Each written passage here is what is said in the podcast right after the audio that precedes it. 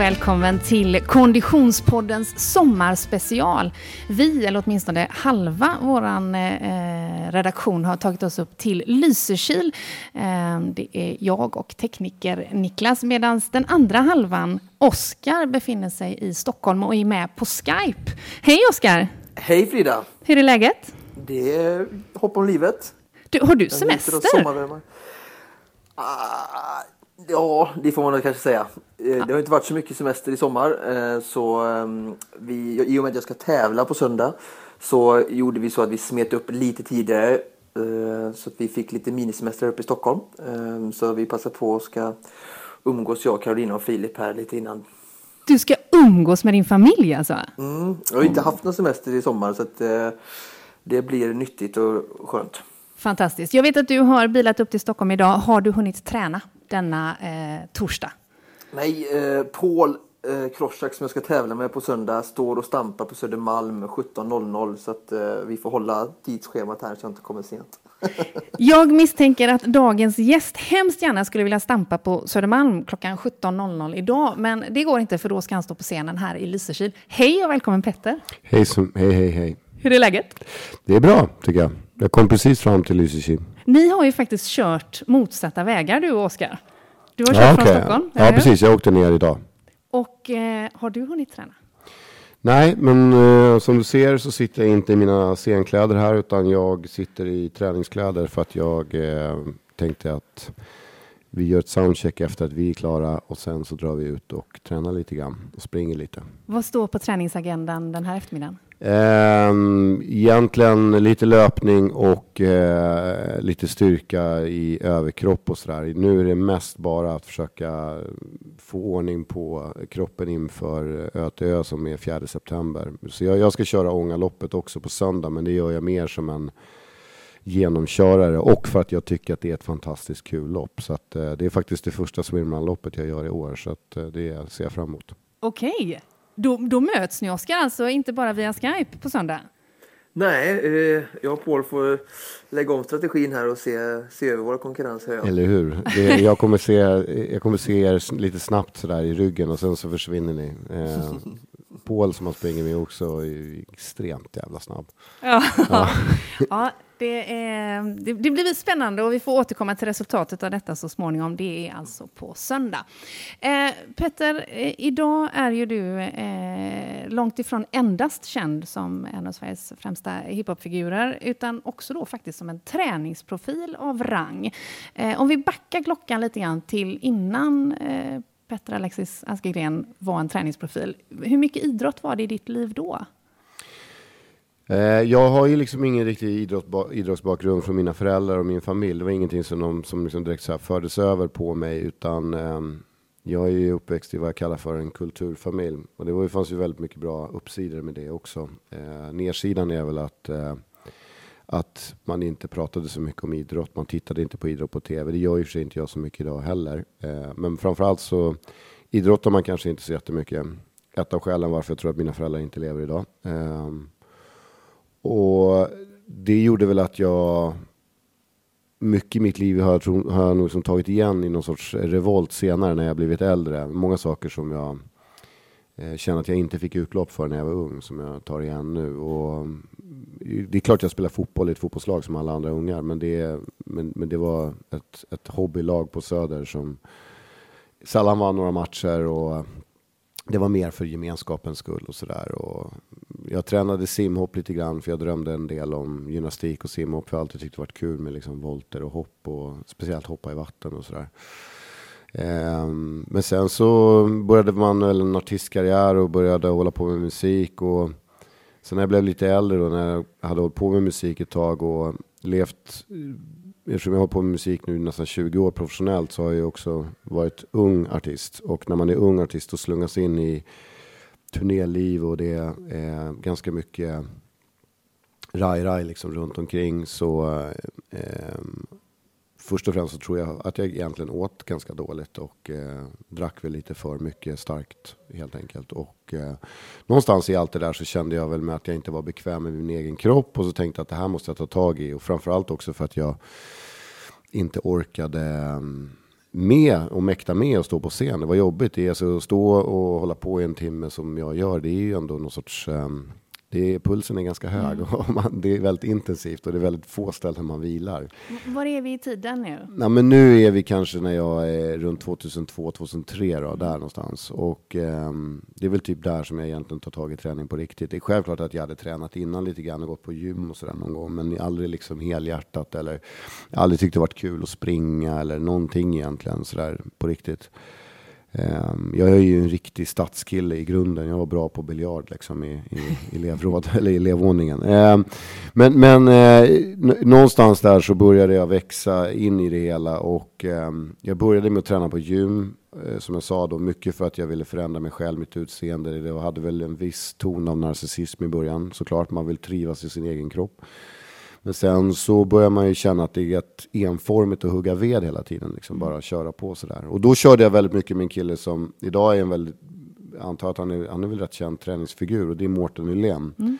Jag var liksom en Mårtens första kund kan man säga när han kom till Stockholm. Så vi vart ju kompisar och jag tränade med honom. Och han var ju också en person som faktiskt eh, förändrade mig väldigt mycket. Sådär, Mårten att... som också har gästat Konditionspodden faktiskt och pratat om balansbordet. Och, och ja, han har massa saker för sig idag. Han brukar inte dra de där grejerna för mig, för vi känner varandra så himla bra. Men, men jag vet att han är grym på att motivera människor. Men, men vi, framförallt så var det väl det att vi satte väl upp mål och jobbade väldigt mycket med var vi skulle ta det någonstans och sådär. Och, och eh, än idag så brukar jag hävda att Mårten är en av de väldigt, väldigt, väldigt få som jag har tränat med som jag faktiskt inte har blivit skadad av. Um, för det har blivit ibland i vissa andra lägen att man har drivits på för hårt eller man har gått över sina begränsningar. Men han har alltid vetat var jag har legat någonstans.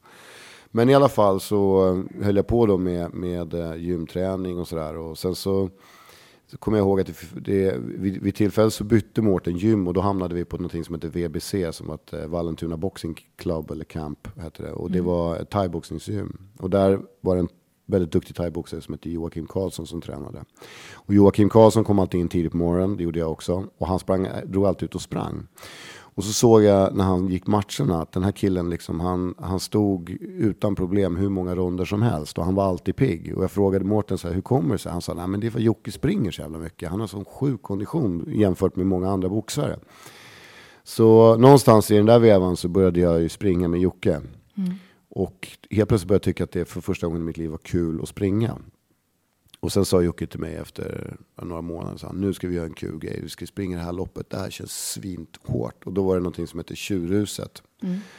Som egentligen inte är speciellt tufft, men, men då på den tiden så kändes det som världens utmaning. Och det var ju liksom en mil in, in i skogen, i terräng. Och det var väl, byggde väl väldigt mycket på att det skulle vara lite grisigt och skitigt och att man skulle verkligen grisa ner sig och trampa med skorna i blöta pölar och, och liksom få känna på den känslan. Men jag fastnade ju ännu mer på det där och, och tyckte att det var svinkul. För då var ju inte swimrun ett fenomen som var stort. Sw swimrun kom ju långt senare. Eh, för att det som hände var ju att när man hade sprungit en mil, då tänkte jag så här, men gud vad kul, nu kan jag mm. springa en mil. Det var ju stort, det har jag aldrig gjort tidigare liksom. Förr i mm. tiden i Jumpan så hade de någonting som hette Vitanrundan som gick runt Vitabergsparken. Och den var väl kanske två kilometer, men det var väldigt mycket upp och ner och sådär. Man dog ju, man stod ju och hostade blod kände man ju liksom, efter man sprungit den där. Så det var väl typ det längsta jag hade gjort. Eh, så jag hade gjort då en mil, eh, då kände jag så här, ja det här var kul. Och sen så var det så att en, en kompis till eh, Mikaela som jag lärde känna som min fru då, som heter Jojje Borssén, jobbade på Runners World och eh, tutade i mig att vi skulle åka och köra det här Eh, för, eller först och främst var det så här faktiskt. Det var Bicycle som ligger i samma redaktion som ringde och frågade så här. Hej, vill du köra? De vill väl ha någon profil antar jag. Så då var det så här. Vill du köra Gran Fondo i New York? Oj!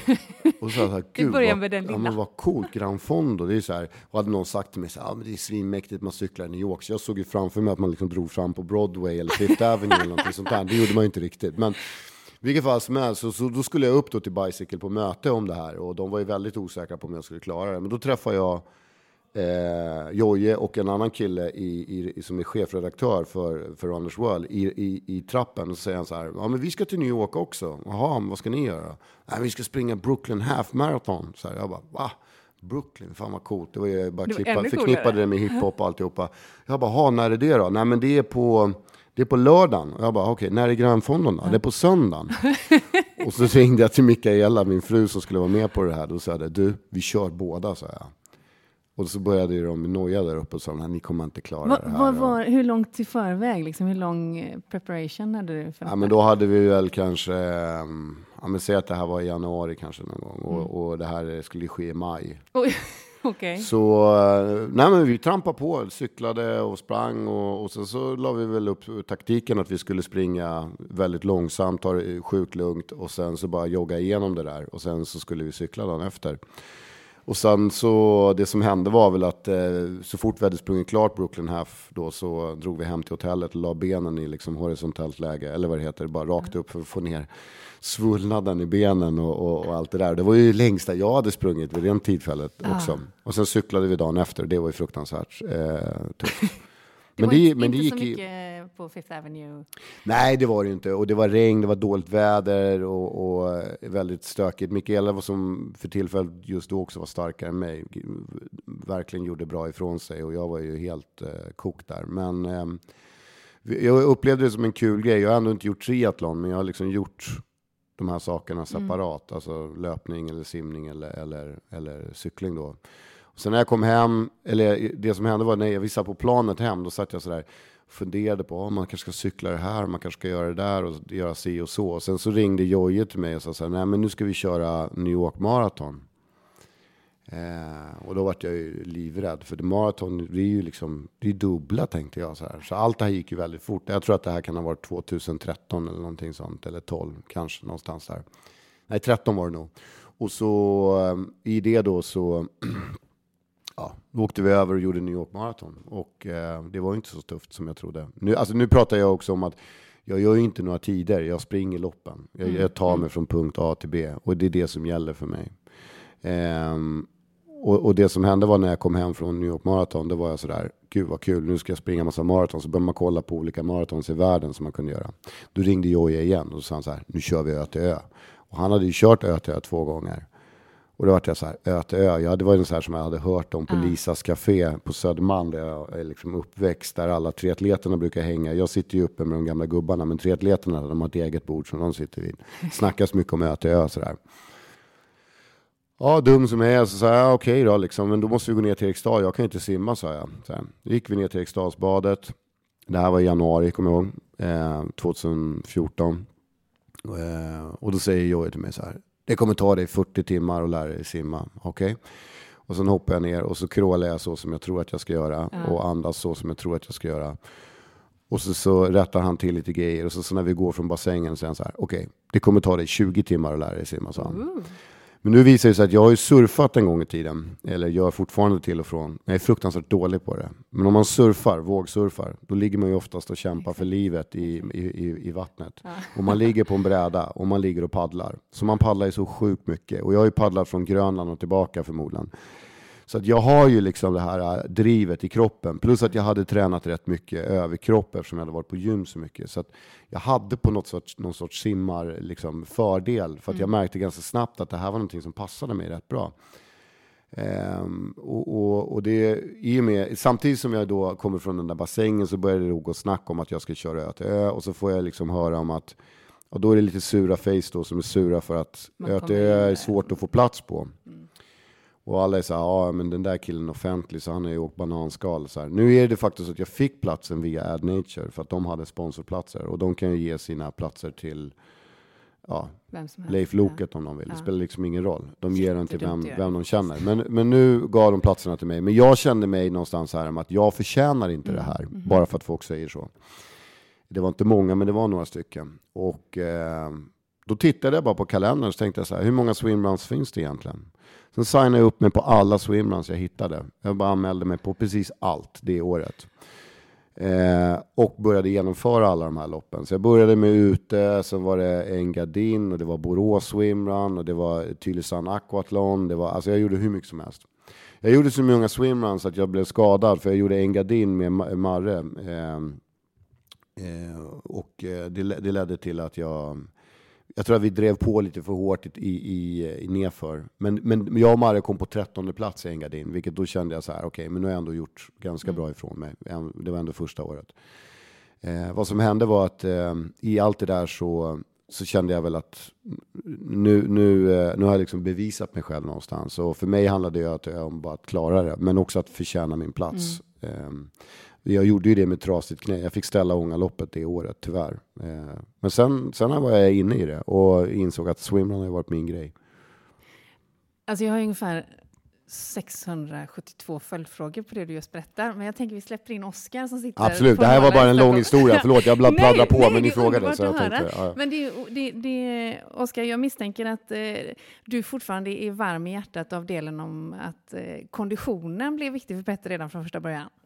Absolut, och jag satt här och reflekterade lite i början av samtalet. Ehm, jag tycker det är såklart någon som har läst mycket idrott och hållit på med idrott sedan jag var liten. Ehm, ehm, tycker det är roligt att både sådana profiler som Bingo och Petter som kommer från en helt annan miljö hittar in i konditionsidrotten för att eh, jag hade ju många kompisar som skatade och rappade med framgång som när vi var 12, 13, 14, 15. Eh, och eh, jag var ju alltid den här konditionsnörden som folk skrattade åt och, och hej och hå. Eh, och sen nu då att konditionssport i olika former och framförallt i olika nivåer utifrån individens önskemål, ambitioner, vilja. Eh, men att det ändå liksom blir ett inslag till liksom, ska säga, som balans eh, mot allt det här liksom, ja, Eh, eh, framgång och entreprenörskap och, och eh, eh allt vad man driver med, eh, fest och, och, dans och allt vad det kan vara. Ehm, så, så jag tycker det är roligt att, att konditionssporten kommer in och eh, blir ett nyttigt inslag och säkert liksom stärker dem och blir dem, gör att man blir bättre som entreprenör och bättre som artist. Eh, jag, jag, tror också så här, i, i mitt fall så handlar det väldigt mycket om, jag tror att det handlar om en är man liksom inte fostrad i de här idrottssammanhangen, eh, som jag var inte det, och um, bingo var väl kanske inte till viss del det heller då, men jag tror att man också när man blir äldre, att man drivs av att vilja pusha sig själv i olika sammanhang. Och det har ju slagit mig när jag stått på, på startlinjen på diverse olika swimrun-lopp, att eh, medelåldern är ganska hög. Mm. Och eh, är det yngre människor som är med så är det oftast folk som kanske kommer från elitorientering eller elitsimning eller elitlöpning eller någonting sånt. Men, men, men det är sällan man ser yngre människor skulle jag vilja uttrycka det som. Eh, och det tror jag har att göra också med att de här loppen har också kräver någon sorts mental bestämdhet när man gör det. Och, och jag gjorde ett sånt fystest nu för, för bara någon månad sedan. Eller man kallar, jag gjorde en hel besiktning av kroppen för att bara kolla att allting var okej okay och värden och såna här saker. Och då gjorde jag också ett arbetsprov och det arbetsprovet det resulterade ju inte i att jag hade någon superkondition, men inte heller någon dålig kondition. Men eh, vad man också inte mäter där, det, man mäter ju inte vad som finns bakom pannbenet heller och vad man är bestämd att göra. Som, eh, jag kan bara ta som ett exempel, så Ö till Ö i år då, då 2017, det kommer jag genomföra med en kille som heter Håkan som är, alltså han är räkfiskare och hummerfiskare från Koster. Jag gav han en våtdräkt för två år sedan på skämt eh, när vi hade prisutdelningen på Koster Swimrun. Och dagen efter så skickade han en bild när han låg i vattnet med våtdräkten på. Och så nu har han börjat simma och träna. Och nu har han, han, han har lärt känna Micke Lemmel också eftersom vi har jobbat ute på Koster. Han har hjälpt oss enormt mycket med Koster Swimrun, både han och hans fru. Eh, och eh, han och jag ska köra ö till ö i år då, då eh, vilket är väldigt spännande. Och där är det pannbenet som driver honom? Ja, och Håkan är känd då på Kosteröarna för att vara en av de mest envisa jäklarna. Liksom. Och jag är ganska envis också, så jag tror att det är envisheten som kommer ta oss igenom det här loppet. Eh, men jag tänker att envis är säkert en av dina egenskaper, men jag tänker att du måste ju också ha en oerhörd förmåga att få in eh, en mängd aktiviteter på samma mängd tid som vi andra bara hinner äta, sova och gå till jobbet på. För, för, jag tänker när du tittar tillbaka på den här eh, innan du skulle göra Ö till Ö första gången och då lyckades boka upp dig på alla swimrun-race som fanns. Parallellt med det så drev du ju trots allt din vanliga karriär, ditt vanliga liv och dessutom din familj. Ja, det gör jag ju fortfarande och jag har ju liksom hundra barn och hundra företag. Så att det, det, det är klart att det är stressigt. Det, det, som, är, det som är baksidan utav det här, det är som när jag började träna till exempel gym i Mårten, då började jag träna 2003 som jag sa. Och då kunde jag träna och så, så kunde jag gå och jobba och så kunde jag lägga mig på soffan och sova en timme. Mm. Och så kunde jag liksom återhämta mig och så kunde jag fortsätta med jobbet i, utan stress. Och så, så höll jag på så. Och jag vet att jag tillgodo så, så, såg mig, kanske man säger, träningen på en enorm nivå. Alltså jag, jag, jag fick extrema resultat väldigt snabbt på allting jag gjorde. Idag så får jag inte riktigt det, för att jag är oftast ganska utmattad när jag kör, men jag kör ändå. Mm. Eh, och jag sover eh, i snitt kanske sex timmar på en natt och sådär. Och det är klart att jag vet att jag skulle kunna effektivisera min träning mycket mer, men då skulle jag inte hinna göra alla de här grejerna. Och en, en annan viktig aspekt i det här är också att när man tittar på, för, för mig är det så här, Micke Lemmel sa en väldigt smart grej en gång eh, när han presenterade ett av de här loppen. Han sa det så här, swimrun, det handlar om att liksom, det finns de som tävlar, det finns de som tävlar för att vinna. Det finns de som tävlar för att få en plats till ÖTÖ till exempel. Det finns de som vill uppleva. Det finns de som vill delta. Jag är nog de två sista. Jag vill delta, jag vill uppleva. Eh, jag lärde mig tidigt i musikbranschen att inte tävla med andra människor. Första året kom jag ut, var ett jättesuccé andra året, tredje året, fick enorma prestationskrav på mig själv. Tittade på alla konkurrenter och la all energi på att titta på dem, vilket gjorde att jag själv gjorde ett dåligt resultat. Och därför har jag också tänkt på att det för mig är det viktigaste, ha kul på vägen, behöver inte springa och titta bakom dig hela tiden. Eh, och jag fattar, jag har största respekt för alla som springer för att, för att vinna och, och slå resultat och sånt där. Men att inte våga ställa upp i lopp på grund av att du måste vinna, det tycker jag är fel inställning. Jag kommer ihåg när jag försökte få Paolo Roberto att vara med i eh, Arena Run som jag arrangerade tillsammans med min fru och några till. Då sa han så här, fan det där låter skitkul men jag kan inte vara med. Jag bara, vadå då? Nej, jag måste vinna. Jag bara, men alltså kom igen, du har 45 företag, du är jätteframgångsrik, du har boxat och du har, du har gjort fantastiska resultat inom karriären inom boxningen. Kan du inte bara komma och garva? Han bara, nej, jag måste vinna. Mm. Och det tycker jag är synd. Mm. Eh, och jag har största respekt för Paolo, men jag, jag, känner bara så här, fan, kan du inte bara släppa på haspen där liksom? Mm. Eh, men jag vill inte påverka andra, men jag jobbar ut, ut efter det. Så när jag gör till exempel ÖTÖ så handlar det för mig om att uppleva loppet och komma i mål. Och självklart kommer jag göra det bästa jag bara kan, men jag tävlar inte mot dig, eller Oskar, eller Paul eller någon annan. Jag har inte ens en chans. Jag tävlar mot mig själv och försöker slå mina egna resultat. Det är så jag jobbar med musik idag, det är så jag jobbar med företag. Jag vet det kommer alltid finnas någon som kanske är mer musikalisk än mig eller gör just den där grejen bättre än mig, men jag gör det bästa jag kan. Och gör jag det, då vet jag att jag kommer alltid kunna gå ut ur det här med rak rygg och känna mig liksom nöjd och till fullo. Och är det så att jag någon gång måste bryta, ja men då måste jag bryta. Så är det bara. Och det finns liksom, det är ingen jätteprestigeförlust i det? Nej, men jag tycker inte det. Jag är så glad och tacksam över att jag faktiskt rör på mig och gör de här sakerna ändå. För att, eh, jag menar, det som är intressant är också det här, äh, när jag började hålla på med, med den här Grand Fondo-loppet, tro mig, hela min, alltså hela artist-Sverige skrattade åt mig. Vet, där står han i cykelbyxor och någon konstig svampformad hjälm. Alltså, det var ju som att jag hade tappat det helt. Jag, kunde, jag fyllde ju liksom inte alls den här stereotypen av en rappare eller någonting sånt. Nu är det ju jättemånga andra artister som gör det där också, vilket är superkul. Och jag hoppas att det är ännu fler som gör det. Och det, i, framförallt i musik-Sverige så har man ju sett en, en enorm ändring utav hälsoinslag. Folk tränar nu. Liksom. Idag springer vi ut liksom, två, tre stycken och rör på oss och kör träningspass. Hade det här varit för 15 år sedan, då hade vi suttit halvfulla nere på kajen redan nu. Ja. Förstår du vad jag menar?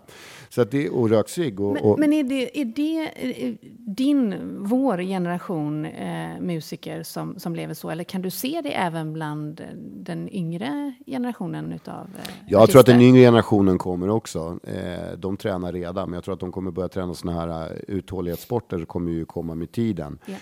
Eh, sen tror jag också att mina föräldrar, på något sätt så dör ju konditorierna med 40-talisterna lite grann. Och jag älskar konditorier, men den, den eran av liksom yeah. att äta på det sättet. Mina föräldrar satt och skrattade åt joggarna och tyckte att det var liksom eh, kommersiellt och toj och tuggummi och amerikansk kultur, typ så. Och, och tyvärr så gick de bort liksom. Och jag vet att jag har, mina föräldrar hade kunnat leva längre om deras hälsa hade varit eh, lite bättre. Garanterat. Det, det, det, vet jag och det, det säger jag och min syrra. Min syrra är grym. Hon har, hon har börjat springa lopp. Jag tog med mig henne och brorsan. De sprang New York Marathon tillsammans. Syrran kämpade sig igenom det. Hon har börjat klättra. Hon har blivit superaktiv också. Hon har gjort exakt samma resa som jag gör och min brorsa har, har gjort det också. Så att vi har ju liksom förändrats allihopa, vilket jag tycker är fantastiskt. Jag tänker, du, du gör ju flera av loppen och du tränar mycket ihop med Mikaela, din fru. Och ni har väl kanske inte hundra barn som du sa, men ni har ju rätt många och, och ja. ytterligare på G. Hur viktigt är det att vara en förebild inför dina barn och, och i, i familjesammanhanget? Det är, det är kul. Um, Oskar, är du kvar? Jajamän, jajamän. Ja, bra. bra. Eh, det, det är kul att, att känna att man att jag kan ge dem det som jag inte fick, det här med att man kan göra saker tillsammans. Så vi, vi har en pool hemma där man kan göra så här, vi, vi, vi sätter upp små låtsasbanor där vi kör swimrun och då är liksom poolen i själva simpassagen när man säger så. Eh, vi har kört Ångaloppet tillsammans med ungarna och eh, det har varit väldigt kul att kunna göra den grejen. Men jag tycker också att en, en sak till med swimrun, just varför jag tycker swimrun är så härligt. Du kör tillsammans med någon mm. och du kan köra med din partner, du kan köra med eh, tjej och kille Eh, tjejer startar samtidigt som Alltså det, det finns en, en härlig gemenskap. Det är väldigt, swimrun tycker jag för mig är väldigt inkluderande och inte så exkluderande och liksom på det sättet. Eh, och, och, och, en stor del av att jag är så aktiv som jag är idag är ju nog framförallt på grund av min fru Mikaela. För att hon är ju skidåkare. Och, ja, hon har ju en aktiv bakgrund. Absolut, och jag träffade henne 2003 och då sa hon till mig att eh, liksom, åker du inte skidor så blir det inget, sa och, då, och jag blev ju blixtförälskad så jag kände så här, okej, okay, eh, jag ska lära mig åka skidor. Och så något halvår senare så var jag kompis med Sverre Liljekvist och dem och liksom lärde mig åka skidor med folk som är jävligt duktiga på att åka skidor. Du så. gjorde det Petter Wise helt ja, enkelt? Ja, helt enkelt. Så all in. Oskar, vad, vad, eh, vad, vad, tänker du när du hör Petter berätta? Nej, det är ju, förut så kunde jag ju bara eh, undra hur, hur, hur ni eller de hade det med, med barn och sådär. Men nu har jag ju fått börja smaka på det lite. Att, eh, att hitta balansen återigen och hitta ekvationen eh, för att nå den ut, alltså the outcome som du, alltså det resultatet du vill, alltså vad det nu än är, att genomföra, delta, prestera tillsammans med att utan att försumma och få, få med familj. Och jag älskar ju när jag hör det här Eh, alltså Martin Flinta som jag tävlar en del med och Eva Nyström, de har ju två barn och är väldigt duktiga på att få med sina barn ut alltså, på aktiviteter och ha dem att delta. Igår när jag och Martin tränade och efter vi hade tränat klart så tog han med sig ut Simon och så skulle han simma mellan två bryggor och sådär. På ett lekfullt sätt då på Simons nivå men att, att barnen får vara med där. för att jag känner att när jag var liten så var jag ute jämt. Alltså min pappa tog med mig ut och byggde kojor. Vi gjorde saker hela tiden och det känns som att det har, har liksom varit en, en svunnen tid en, en period nu eh, i, i vårt tillväxtsamhälle och eh, det är roligt att höra när Petter berättar att de har kunnat åka ut Ångaloppet. Alltså swimmern är ju sjukt eh, gemytligt, välkomnande, ganska familjärt om man jämför kanske med andra eh, sporter kan jag uppleva och ganska eh, Eh, avdramatiserat. Sen att det finns en liten spets eh, med elit och, och, den biten också tror jag är viktigt för sportens tillväxt. Det måste men, finnas det också, ja, såklart. Ja. Men, men, att, att, de, att, du kan åka dit och få med familjen, det känns lite sådär back to the roots med orientering på 70-talet med termos ute i skogen som, som, som vi hade liksom sådär va. Eh, och Mora-Nisse med skidklubbar och sådär. Så, så det, det, är jätteroligt och jag hoppas att jag också kan, kan eh, ta, ta rygg på Petter och, och få med Filip ut och, och göra, ha med. För, för, eh, för den konditionspodden lyssnare som inte känner till så är alltså Oskar relativt nybliven pappa. Sover du på nätterna förresten? Alltså, eh, det är väl, jag vet inte, det här är ju offentligt här nu så jag får ju försöka verkligen eh, lyfta fram henne extra mycket men ja, bakom varje man. Va? Så hon, hon tar väldigt mycket lass. Jag jobbar ju mycket och tränar mycket så jag, jag, får faktiskt sova väldigt bra, oförskämt bra på nätterna. Löpvagnen, underskatta inte den. Thule, bring your kids som ja, vi brukar du, säga. Den är du, grym faktiskt. Vi, ja, vi har haft väldigt det. kul med den. Jag körde längd med min uh, ettåriga son i vintras i, i en sån här pulka. Man kan göra väldigt mycket saker ja. eh, och eh, träningen går att få in med, med barn också. Det är, är bara vi har haft sån bra regel typ att jag försöker så fort jag är hemma och inte jobbar, börjar jobba klockan typ sju på morgonen som det är ibland så, så försöker jag ta Filip två timmar på morgonen. Och eh, jag, Martin hjälper mig nu och fixar en, en vagn från Thule så att eh, köra två timmar. Och han sover nästan alltid mellan sju och nio på morgonen då så att, så att eh, det, det kommer bli väldigt värdefullt att kunna ja, klämma in två timmar löpning varje morgon. Eh, jag, för, för, mig är det också sådär, jag, jag sa det, jag har ju ett mantra som jag lever väldigt mycket efter, jag kallar det för kul på vägen. Och, och för mig handlar det också om, jag, jag, driver en vinsajt som heter vinos.nu tillsammans med en, en kille som heter Alf Tumle som är vinjournalist eh, och min gode vän och vi har släppt bok tillsammans. Vi håller på med en ny, vi gör provningar. Men vi springer mycket tillsammans också och vi lever i någon sorts värld av att vi tycker inte att det ena utesluter det andra. Så bara för att du håller på och tränar eller liksom lever det livet så behöver du inte sitta på en gräsmatta och bara äta groddar utan du kan göra andra saker också. Så vi kombinerar de där grejerna väldigt mycket ihop och, och det är väl lite det som jag försöker för mig att bara hitta någon sorts balans. Och de här loppen för mig har varit ett bra sätt att trigga mig för att jag behöver jag tror att det har att göra med någon sorts hyperaktivitet som jag har, att jag behöver se tydliga mål. Mm. Eh, och därför tror jag också musikbranschen passade mig så bra att bli artist. För då jag liksom gjorde en skiva, då såg jag så här, jag spelade in den här skivan och den kommer att vara klar i mars. Och efter mars, då börjar något nytt. Och så blir det mm. olika projekt hela tiden. Precis som så här, nu tränar jag inför det här loppet. Ehm, jag kan inte bara träna för att träna, utan jag måste träna för att jag måste ha ett mål, någonting tydligt, klart framför mig. Men hur tydlig är din träningsstruktur? Hur långt framåt vet du vad du ska träna och när du ska träna det? Ja, men som nu till exempel så vet jag, i, i år kommer bli en liten rysare för mig för att jag är inte, med, med handen på hjärtat så är jag inte så, jag, jag är inte helt hundra på att jag är att jag är i topp förberedd för just Ötö i år. Jag Nej. vet inte. Jag såg en post på ditt Instagram att du var som en bil där ena dörren trillade av. Ja, lite grann. Jag är trasig i ena armen nu, eller någon, någon överansträngning i armen, haft dålig axel och lite sådana där grejer. Men jag simmade för två veckor sedan rejält ute på Koster, en lång sträcka som kändes väldigt bra. Och farten och allting sitter sådär. Så det är mer att jag måste bara bestämma mig att det här kommer funka. Men det är klart att jag punktmarkerar när jag tränar och då, och då tränar jag mycket liksom inför och, och, jag vet ungefär vad jag behöver göra de här fyra veckorna som jag har nu. Och nu, det är inte som att jag inte har tränat under det här året. Jag körde Nattvasan i år. Jag, jag har gjort massa lopp, liksom, mm. det har jag gjort och sådär. Men, men ehm, det, jag har respekt för det där. Man vet aldrig vad man möter. Man vet inte hur väderleken är eller någonting sånt. Och det ska man ha. Så det, det blir mer spännande då. Så det är som ett Indiana Jones-äventyr där. Man har ingen aning om hur det kan gå. Liksom. Oskar, du ska ju också springa eh, ö till ö, misstänker jag. Ja. Uh, Oskar kom tvåa på Ötjö förra, uh, förra året. Helt sjukt, grattis. Ja. Då, bara fråga, Oskar, är det, är det så, stämmer det att det är så att ni sticker någonstans i mitten där vid de här supertajta terrängöarna? Um, är det där Just någonstans det. ni drar eller är det på Ornö ni drar?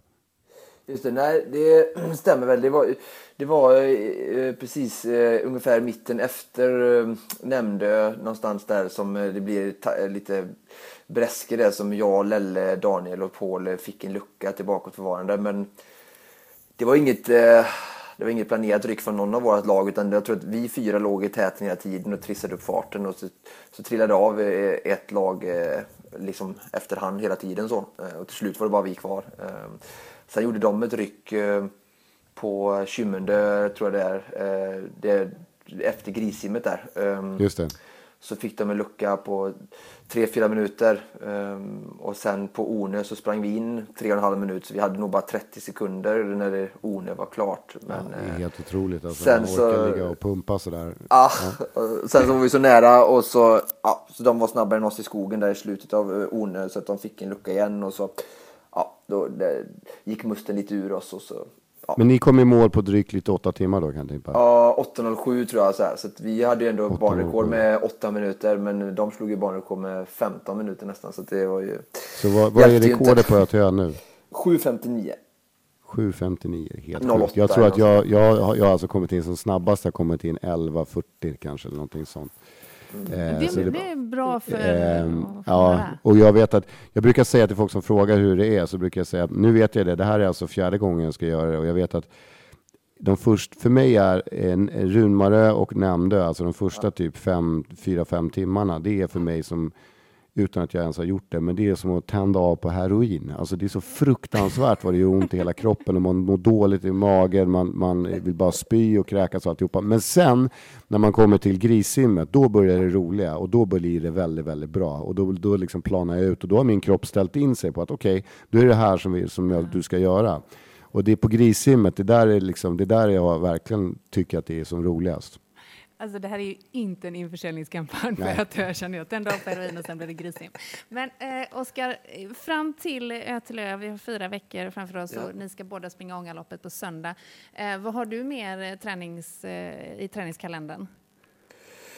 Eller ja, inte träningskalender, då har du ju något varje dag, det vet vi ju, men Ja, eh, precis. tävlingskalendern.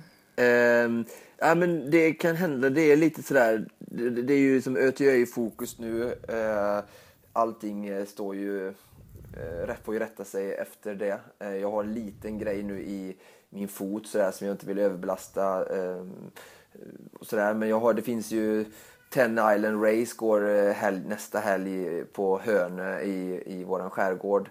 Ehm, som jag har kört något år tidigare som är trevligt. Och sen så är Tjolaholms Swimrun körde jag förra året som uppladdning som går en vecka innan ÖTÖ. Det är en eh, diger tävlingskalender du har, Oskar. Och eh, du har ju faktiskt eh, eh, cashat hem på, på lopp redan den här sommaren, va?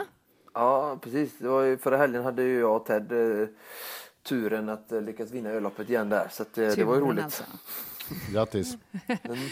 Ja, det var favorit i repris, va? För... Ja, precis. Jag var fjärde. fjärde året i rad där. Så att, eh, som sagt, jag har haft tur många år här nu. Men det, det är roligt. Det kommer mycket lag runt omkring i Sverige nu och försöker eh, utmana oss. Så att, eh, det här var ju såklart det hårdaste året.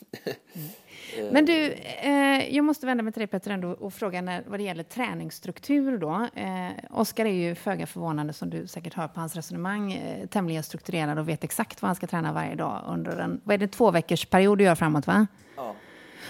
Hur, hur, hur ser din kalender ut? Liksom? Vet du vad du ska träna i Det övermorgon? beror lite på, ehm, eftersom allting handlar också om familjedribblet. Liksom. Jag var så glad när jag träffade Lelle och Ka- Karo vet de, på, nere på Eriksdalsbadet. När de har med sig bebisen så simmar de omlopp. Liksom sådär. Man turas om. Så gör jag och min fru emellanåt också.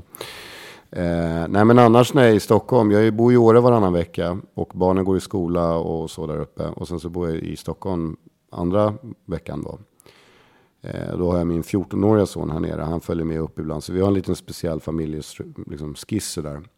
Men jag tränar rätt mycket i Åre då såklart. Eftersom det kan man göra väldigt lättare. Men sen när jag är i Stockholm och tränar så eh, bygger det väl ofta på att jag Ja, antingen går jag väl på gym eller någonting sånt. Men, men, men jag försöker eh, slita ut polare på morgonen vid sexrycket ungefär. Och så springer vi på Söder. Ehm, och det har vi gjort nu ganska mycket. Och ibland så ansluter det fler folk och, ibland så är det mindre. Jag har gjort en del sådana gemensamma träningsrunder med lite under Vitamin Wells flagg då. Ehm, Vad blir skillnaden när du springer i grupp på det Ja, sättet? men det är kul, det är roligt att motivera andra människor. Jag vill gärna vara en ambassadör för, alltså om jag kan det. Jag, genom att, det och, och för mig är det ju liksom på en nivå där det handlar om att få igång folk, mer så. Ehm, och få ut dem och, och, och få alla och, visa att alla kan göra det. Och swimrun så har jag varit, eh, har jag väl liksom känt att det har varit kul. Jag menar Koster Swimrun som vi gjorde, jag och Mikaela, det gjorde vi ju inte för att vi tänkte att så här, Åh, nu ska vi dra igång en bra business här. Utan Koster Swimrun handlade ju enbart om att liksom, fan, ni måste komma och springa och simma på Koster för det är så vackert här. Men ge oss lite bakgrunden på den. Nu vet jag att det är uppehåll eh, 2017 på grund av eh, tillökning i den 100-bemannade barnaskaran. Exakt. Eh, men ni startade det... Vi startade det för, eh, vi har gjort det två år nu, så vi, det här skulle ha varit det tredje året, men vi gör det nästa år då. då. Eh, så eh, 2018 blir det full, full mugg liksom. Eh, och i år då som sagt så kunde vi inte göra det. Men vi kände också, det hände lite grejer på ön som gjorde att vi kände att det var bra med en paus. Och så har vi ett ny struktur nu till, till, eh, som har med, med logistik och sånt att göra. Det, är, ju- det ska man ju veta, de som har anordnat swimrun-lopp förut, att det är ett jädra, jädra mycket jobb liksom. Och det handlar om säkerhet och allt sånt. Eh, men, men bakgrunden är egentligen att jag är uppväxt där sedan jag var liten på somrarna. Och, ehm, min farmor köpte ett hus där på 40-talet och sen blev det en släktvilla och sen skaffade jag ett eget hus där runt 2001 och Är du på nord eller sydkoster? sydkoster och när jag hade gjort det första swimrun-loppet, eh, ute swimrun så gå påig som jag är så gick jag rakt fram till Micke Lemmel och sa så här, jag vet det bästa stället i hela Sverige där du kan göra ett swimrun-lopp och så var han så här, ja ja, eller hur grabben, lite så. Men sen så följde han med mig ner, eh, vi var eh, kompisar och han följde med mig ner till Koster och sen så vart ju han helt slagen av det där också. Det är, samma gällde Mats Scott också när han kom dit. Så vi började eh, hålla på och åka dit och testa olika varianter på banor och sådär. Första året så drog vi en bana, den gjorde vi om lite grann andra året. Och nu nästa, tredje gången vi ska köra då nästa och 2018 så kommer vi nog göra om det lite till. Så man håller ju på att finputsa det hela tiden. Det ligger väldigt sent på året, eller hur? Ja, plus att vi måste flytta det nu för att eh, Thousand Lakes har blivit flyttat också på grund av att det var ganska kallt på Thousand Lakes första gången. Så att de flyttade sitt datum till det datumet vi har normalt sett kört Costa Swimrun för att det har legat en vecka efter hummerpremiären. Mm. Så nu tror jag att vi kommer lägga det samma helg som hummerpremiären egentligen. Mm. Vilket innebär för? Tidigare. Vilket innebär i datum ungefär? Eh, jag tror att vi pratar, eh, hummerpremiären är ju alltid eh, en vecka eller några dagar efter 20 september. Så att det är väl den helgen där. Kan det vara röra sig om 24 kanske, mm. 25, okay. någonstans där. Vattnet. Jag har inte min kalender framför mig så jag kan inte se det. Men, men, men någonstans där ska vi göra det. Och eh, det kommer bli eh, det kommer bli superkul. Vi har haft extremt tur med vädret hittills och sådär. Men, men det är så roligt för att tanken med det loppet är inte att det är, det är inte ett tävlingslopp på det sättet. Det är klart att det är ett lopp, men du ska, åker inte till Costa Swimrun och håller på liksom och, och, och um, eh, tror att det är världens dunderrace. Utan det är ett, det är ett upplev, upplevelselopp mm. skulle jag vilja kalla det. Och det är väl lite det som är ambitionen. Det ska vara kul, det ska vara fest på kvällen. Det är lite som en bra avslutning på en swimrun-säsong. Det är, eh, ja, vi, vi försöker göra det liksom att folk ska komma och träffas och ha roligt. Och, jag ser en poddinspelning 2018, eh, Oskar. Är du med mig?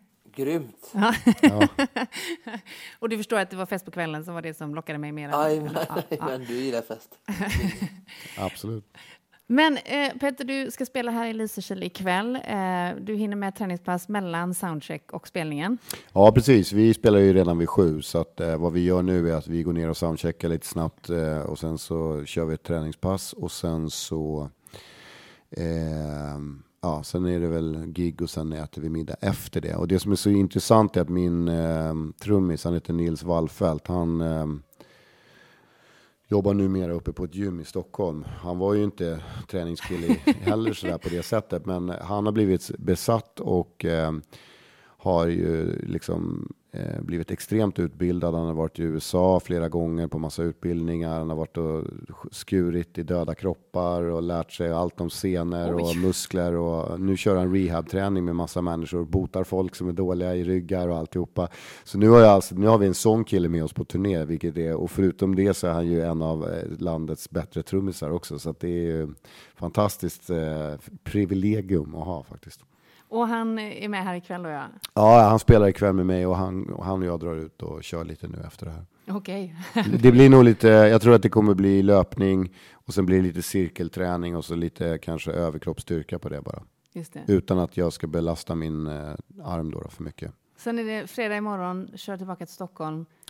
Ja, då är jag tillbaka till Stockholm och eh, vad heter det, mm, var med barn och familj och sen så har jag ett, ett gig på lördag och sen så eh, direkt eh, på morgonen så sticker jag till eh, Ånga tänkte jag. Alltså Oskar, ni har ju exakt samma upplägg inför Ångaloppet, har du det? Ja, det är exakt samma. Ja. Skillnaden, är att, skillnaden är att Oskar ska vinna Ångaloppet. Så om man skulle vinna Ångaloppet då kanske man måste ta det lite mer eh, tranquilo. Liksom. Men men jag, för mig så handlar det som jag sa tidigare, jag, jag kör Ångaloppet, jag älskar det Nils och de gör där ute. Jag tycker att det är en fantastisk tillställning, det är så sjukt kul att de har bjudit in barn och familj. Och liksom, jag tror inte riktigt på att göra swimruns super, super stora med alltså, hur mycket deltagare som helst. Jag tror att det kan finnas en fara i det, men jag tycker att Ångaloppet har gjort det väldigt, väldigt bra. Eh, och det, det funkar bra där. Mm. Som den överlägset minst tränade i denna trio så önskar jag er båda lycka till på Ångaloppet på söndag. Oskar, ja. ta det lite tranquilo här nu innan då. Eh? Jag ska försöka. Och du har ju blivit världens löpare har ju Tekniknikas berättat. Så du får springa med Petter idag också. Gud, helt, nej, springa, ja, nej, nu ska vi ta det väldigt lugnt här. Helt meningslöst. Jag förstår inte hur det här kommit till. Men jag har faktiskt sprungit varje dag hela, som, hela sommaren hittills. Nej, inte i morse. ja, du hör ju. Men det kommer fler eh, Konditionspodden-avsnitt när vi kan eh, ägna oss åt att försöka omvända mig till löpning. Eh, men all lycka Petter, både på eh, Ångaloppet, spelningen ikväll. Får jag lägga in ett litet PS bara eh, och säga det att det är många som, ibland när jag pratar om ÖTÖ så märker jag att folk pratar, liksom, tar det lite som att det är någonting, du vet, ouppnåeligt. Men jag hävdar ju att alla skulle klara ÖTÖ bara man bestämmer sig i sitt mentala huvud. Jag tror att människor kan mycket mer än vad de tror. Kvinnor föder barn, eh, liksom folk flyr från olika länder, de kan gå med sina barn i armarna hur jävla många timmar och dygn som helst. Jag tror att vill man så kommer man alltid klara av det. Det är jag övertygad om. och dessutom ha kul på vägen. Ja. Lycka till!